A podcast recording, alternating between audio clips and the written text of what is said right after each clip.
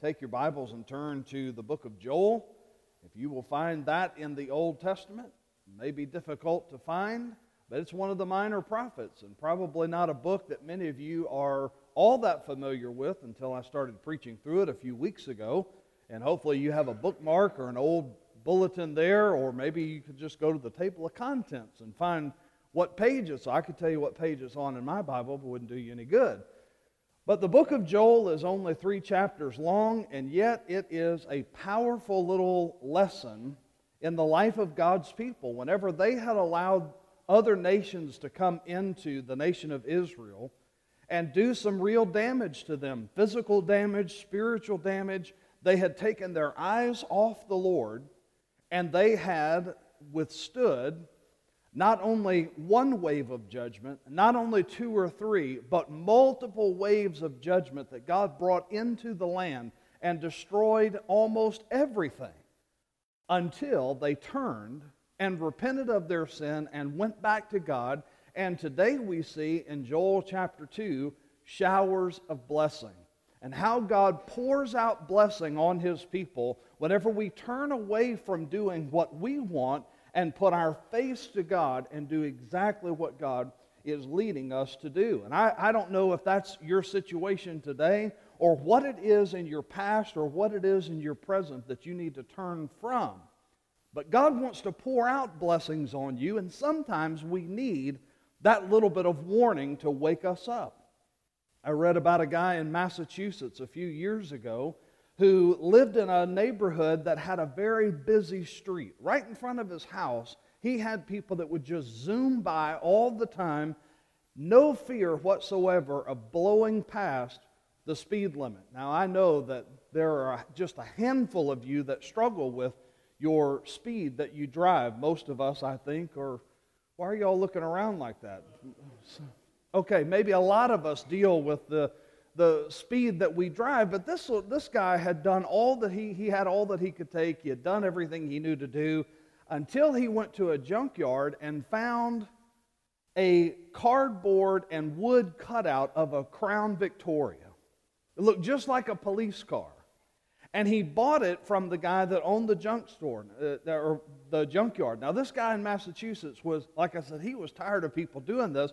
So he painted that Crown Victoria to look just like a police car and set it right in front of his house and used reflective paint the whole nine yards. He said it was amazing the way that people would just slam on their brakes when they saw that cardboard car and how they would just slow down. And he said it was worth every hand gesture that he got once they found out that it was just a cardboard cutout you know, he would wave back, but, you know, whatever.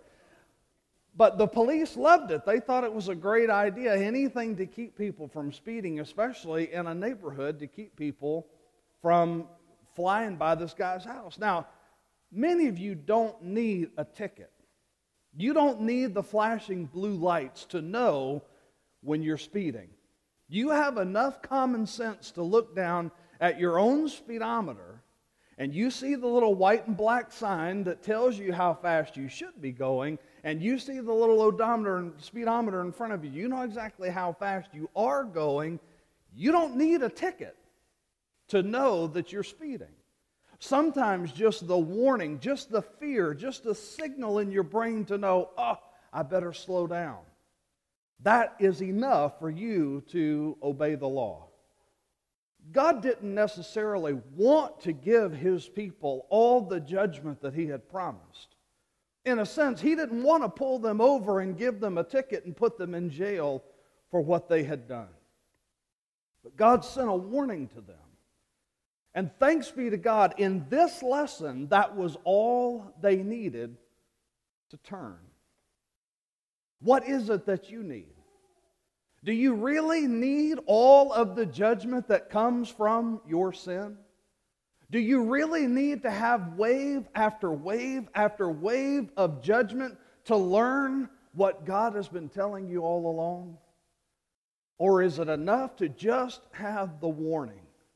Just that one instant of a wake up call to say, I better get my act together. I better turn my eyes to Jesus. I need to stop going down the path I'm going because if I continue, it's only going to get worse. Friend, we've had more than one wake up call during the book of Joel. And even if this is the first message that you've ever heard in this little book in the Old Testament, thanks be to God that this is yet another sign to you that God is telling you to turn. Joel chapter 2, beginning in verse 18, the Bible teaches us about showers of blessing. If you're able to, would you stand as we read this text of Scripture together? Beginning in Joel chapter 2, verse 18 through verse 27. The Bible says, Then the Lord became jealous for his land. He had pity on his people, and the Lord answered and said to his people, Behold, I am sending to you grain, wine, and oil, and you will be satisfied. And I will no longer make you a, a, reproach among the nations. I will remove the northerner far from you and drive him into a parched and desolate land, his vanguard into the eastern sea, and his rear guard into the western sea. The stench and foul smell of him will rise, for he has done great things. Fear not, O land, and be glad and rejoice for the Lord has done great things. Fear not, you beast of the field, for the pastures of the wilderness are green. The tree bears its fruit, the fig tree and vine give their full yield. Be glad, O children of Zion, and rejoice in the Lord your God, for he has given the early rain for your vindication. He has poured down for you abundant rain, the early and the latter rain as before. The threshing floors shall be full of grain, the vats shall overflow with wine and oil. I will restore to you the years that the swarming locust has eaten, the hopper, the destroyer, and the cutter, my great army which I sent among you. You shall eat in plenty and be satisfied, and praise the name of the Lord your God, who has dealt wondrously with you. And my people shall never again be put to shame you shall know that I am in the midst of Israel, and that I am the Lord your God, and there is none else. And my people shall never again be put to shame. Let's pray together. Heavenly Father, we are so thankful that when we turn our eyes to you, that you are the great restorer. You save us. You bless us. You make us a blessing, and God, you provide and restore what sin has taken and destroyed. Father, may every ear listen today. May every heart be attentive. Lord, may every person know that this message is not intended for someone else, but is intended, Lord, for them. We pray all of these things in Jesus' name. Amen. You may be seated this text of Scripture tells us that God had an agenda. In fact, God had an agenda when He looked down at His people and He saw how beaten down they were. You know, that's exactly what sin does, by the way. In case you haven't learned that yet, we think sometimes that sin is going to give to us all of these wonderful things, and when it comes into our life, it only steals and kills and destroys. And so when we get to that moment when we're beaten down, when we get to that moment when everything is gone and wiped away and eaten at and destroyed, and we turn to God, then the Bible says God had pity on his people. He saw how pathetic they were, how miserable they were, and how little they had left. And so he turned his face back to them.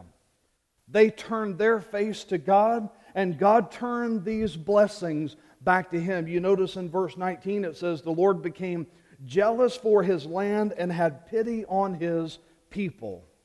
God looks down upon his people and he says, This is not the way that it ought to be.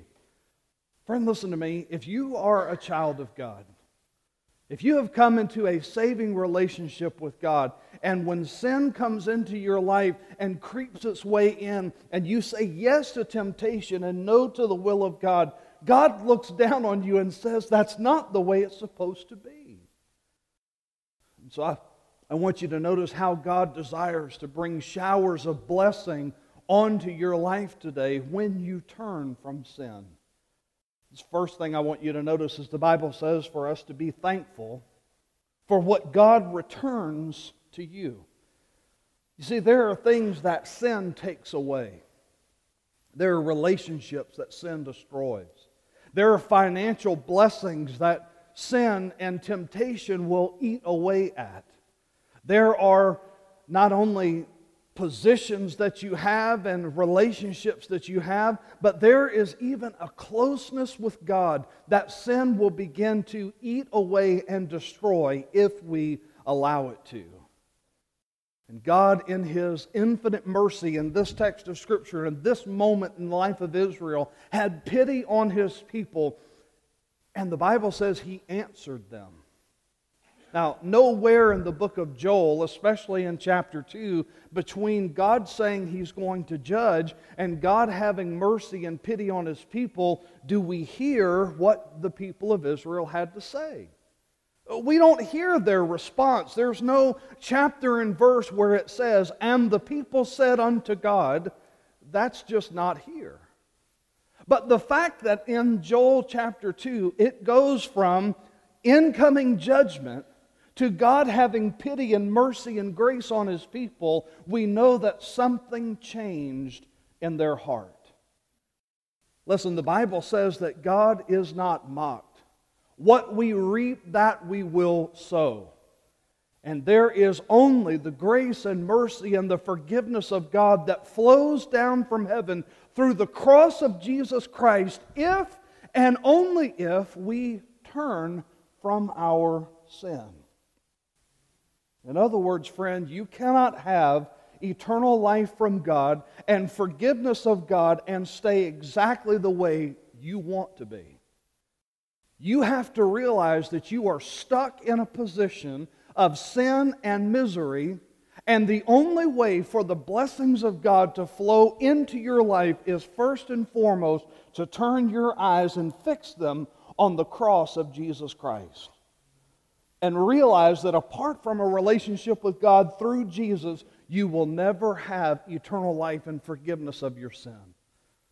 And so, as God's people who had already trusted in God and had already placed their faith in God, they turned yet again back to Him. And the Bible says in verse 19, the Lord answered and said, Behold, I am sending to you grain and wine and oil, and you will be satisfied. You see, there are physical things that sin removes. And the Bible says that God desired to give those things back to his people. Now, before you think that this message is somehow a, well, if I turn to God, God will give me money kind of a message, you're terribly wrong. Because you see, the grain and the wine and the oil that the locusts had eaten and had been destroyed was not just for the people to physically live on, it was a requirement of spiritual gifts back to God. You see, they had nothing to give back to Him. Because of their sin, everything that they had to live on physically and offer back to God spiritually was gone. And so when God restores these things that had been destroyed, not only is it for their physical well being, it's for them to have a spiritual offering of giving back to God. Think for just a moment about someone who may be stuck in a sin and temptation of gambling. Person may have a hard time finding enough money to pay their bills and to pay their mortgage. And so they turn to the idea that if they gamble some, then maybe they'll win it big and they'll be able to pay their bills. They are frustrated because they never win the big amount that they need. And yet, this sin and this addiction of continuing to gamble is just eating away at them, and they continue to use what little money they have, hoping to make it big. all of a sudden, they're convicted over their sin, and they realize that this sin and temptation is not going to do anything good, and they put all of their faith and trust in God to provide for their needs. So, according to Joel chapter 2, what would God do with someone who's in that situation? Would God be so happy that they've turned from the sin of gambling to give them the million dollars that they hoped and dreamed for all along? Is Joel chapter 2 some kind of a promise to say that if you turn from the sin of financial greed and trying to get it in this way, that God will pay all of your bills and you'll be happily ever after? You can tell by my sarcasm that's obviously not what this passage is teaching. But think for just a moment what does God give that someone who gambles needs? that sense of security. Friend, when you give something to God, He eternally locks it into His showers of blessing. When you give something over to God, you may not see the kind of instant, this is what I want, flowing back into your bank account, but you will see that which you need you will see God provide for you in ways that you never knew possible. You will see God give Himself back to you because that's really what you were craving is that sense of security that you put all your faith in money and now God has you put all your faith in Him. That's just one example of something that God gives back to you that sin and temptation only takes away. It could be a relationship. It could be a job. It could be that financial security. It could be that, that sense of belonging in the world. Friend, it could come down to your eternal destiny. Listen, I have no doubt that there are people in this room today that sin has taken a relationship with God away from you. The moment that you were born, you came into a world in which you were overcome instantly by sin. That your eternal destiny, instantly, the moment you were born, was set straight for hell. Because you were born a sinner, and apart from the saving grace of God, you would die a sinner. And I have no doubt that in this room today, there is somebody who knows that if your life ended right now today, that you would not have confidence that you could enter into eternal life and step into heaven because you've never trusted in Jesus Christ to save your soul. Friend, that's what sin takes away from you. That's why Jesus Christ, God's one and only Son, died for your sins. He died the death that you're supposed to die for your sins, and He did it 2,000 years ago so that at some point in your life you can say, Sin has taken God away from me, Jesus brought me back. And friend, the way that you can have that relationship with God that sin has destroyed is to bow your knee to the Lordship of Jesus and say, God, I know that I am a sinner. And I know that sin has taken you away from me, but I come back to you, sin and all, and I ask you to forgive me for the sin in my life. And I trust in Jesus as the Savior of my soul and the Lord of my life. Would some of you be willing to say that today if you knew that God would give back to you what sin has destroyed?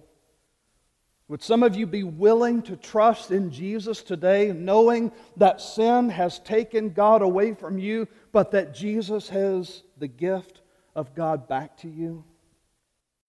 All of these blessings, the Bible says in verse 19. You will be satisfied, he said, and I will no more make you a reproach among the nations. That means people are not going to laugh at you again you are going to have a place in the presence of God.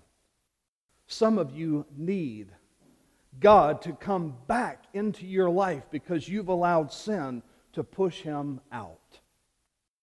Some of you that have trusted in Jesus personally, and have walked with God for many years, allow something to come into your life that in the moment you think, this is more important than anything I could ever imagine. And what ends up happening is whatever that thing is becomes more important to you than God. And when that happens, God takes a back seat in your life. And all of the blessings that God desires to pour out into your life, sin begins to just take away one at a time. And what God says to you today, friend, is He wants to shower those blessings on you. And He wants all of those things to come back that sin has destroyed. He says the land's going to rejoice. The beasts of the field are going to rejoice.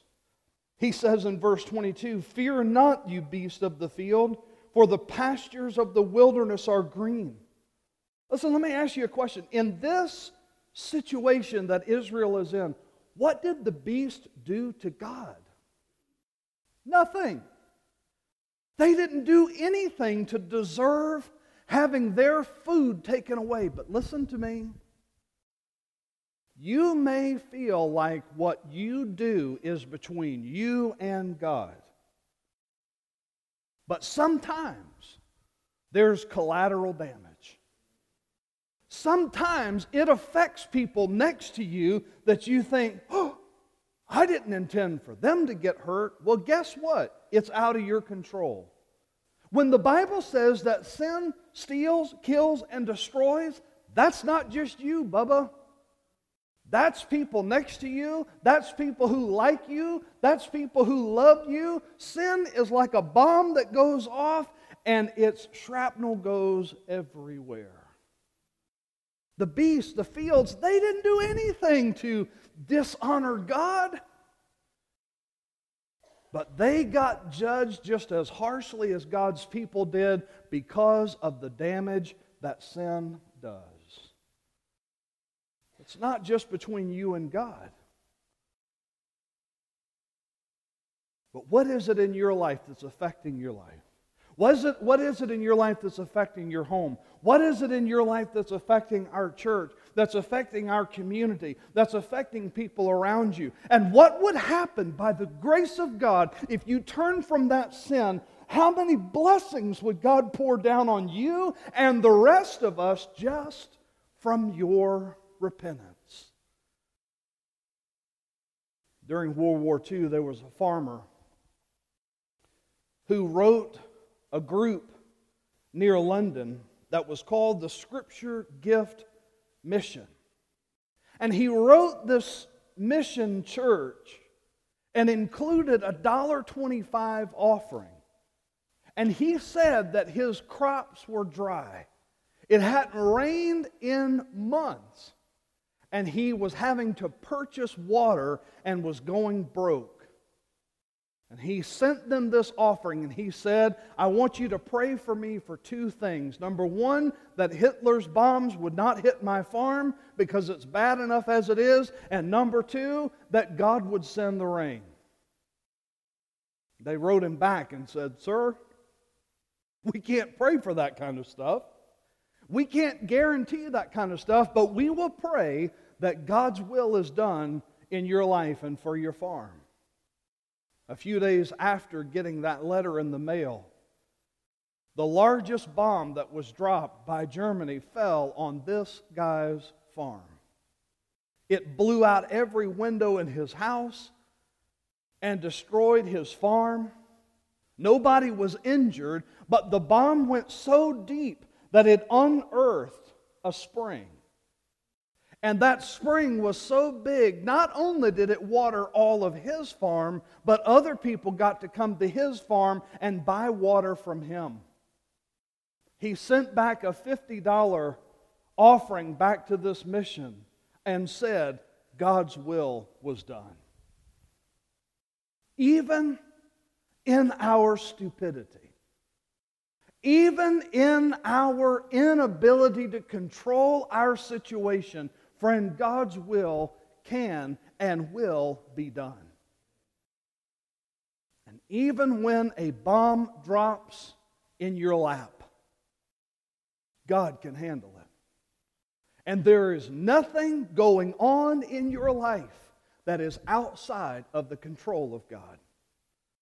All you have to do is turn your face to Him and give whatever it is that you need and whatever it is that you are. And God will send showers of blessing like you've never seen before. Those are the things that God gives back to you.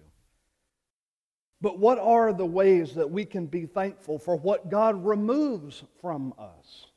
See, that's the second thing that I want you to see in this text of Scripture. It's not only what God gives back, but let's be thankful for what God removes. You notice in the last two verses in this text of Scripture, the Bible says in verse 26, You will eat in plenty and be satisfied, and praise the name of the Lord your God who has dealt wondrously with you. And he says, And my people shall never again be put to shame. Friend, whenever your life is controlled by sin, you might think your life is awesome, but you are a joke to people that you don't even know. Think of those that have some kind of an issue. Think of those who have some kind of a personality flaw. Think of those who are turning to gambling, as I mentioned a moment ago, to try to make ends meet. Think of those that have a imperfect family relationship and they're doing nothing to try and repair it. Think of those who are slacking at work and think of how little respect they have. Think of whatever you can possibly imagine that sin will do in and through and to your life. And you may think, this makes me cool. Other people say, that makes you a joke. We see people all the time seem to have it all and lose it in a heartbeat. And our respect for them goes down in a hurry. You think of professional athletes. I, I just saw uh, just the other day a video about NBA players who made upwards of $110 million in their career and today are living day to day without two cents to rub together.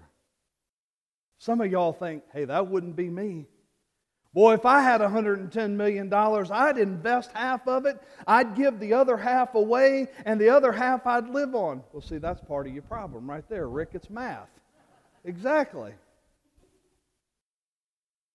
You think you would be amazing with that much money. You think that you wouldn't have any problems. But, friend, when there is an issue in the heart, it doesn't matter how much fame, it doesn't matter how much prestige, it doesn't matter how much education or how much money you have. When there's a problem in the heart, it all begins to dissolve away. And so God says to his people, You know, one thing I'm going to take away from you is the fact that other people laugh at you.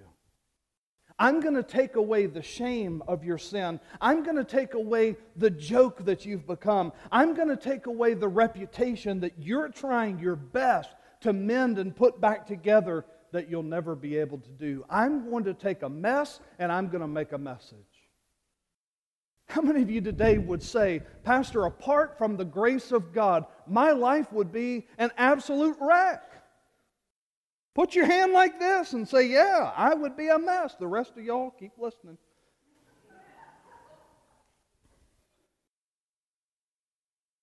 Because some of us have tried so hard to put it all together, and we are making our best effort to not only get to heaven, but to have a great career and to have an awesome family and to make a lot of money. And yet, try as we may, because sin is there, nothing seems to work the way we want. But then we just give it all to God and say, God, my career is yours. God, my income is yours. God, my reputation is yours. My money is yours. My family is yours. God, my life is yours. Then God begins to pour out those blessings and He takes away that shame and He makes you exactly what He wants you to be. And how does that work? How is that possible? Verse 28, 26 rather tells us, You shall eat in plenty and be satisfied. And praise the name of the Lord your God, who has dealt wondrously with you. Here it is. And my people shall never again be put to shame, and you shall know that I am in the midst of Israel, and that I am the, am the Lord your God. How does all of that work? How does your life get blessed? How is it that everything that you want and need and crave and think that you have, how does it all get put together? One answer God. I don't know what the question is in your life, but I know who the answer is. And guess what? It's not you. It's not me. It's not sitting in this room on a Sunday morning. It's not dressing a certain way. It's not smiling to your neighbor. It's not keeping a nice yard. It's by being a wretched sinner that comes to God and say, I am nothing, but I need you for everything. And some of you, apart from the grace of God, would still be the wretched mess that you were before the grace of God. But thanks be to Jesus that He found you the way that you were and made you into something that can glorify God. And there are some of you that still need the grace of Jesus. There's some of you sitting here today still in need of God to make something out of your life. This past week, some of you may have seen the video of people in Atlanta on I 285 at the Dunwoody Street exit. There was a big truck that was carrying a lot of money, and its doors flew open. And at that spot on the interstate, thousands upon thousands of dollars just flew out of the back of that truck and for some people, oh, they, they heard angels singing. Video showed people pulling over on the side, and it was almost like they had never seen that green stuff before. I mean, people were just stopping and grabbing and, and just stuffing it in places, and they jump back in their car and take off. Well, the police said it's a crime to stop and take that money and drive off with it, and they're going to need that money back. Good luck with that. How many of you, knowing it's a crime, to pick up that money that does not belong to you, would have seen it flying out of the back of that truck, pulled over on the side of the road and just been right there picking it and grabbing it and stuffing it in place. don't raise your hands. You know who you are. How many of you would have been tempted to be right there next to him, grabbing as much as you can? Some of y'all are going to drive through Atlanta today, hoping there's still a few bucks on the side of the road.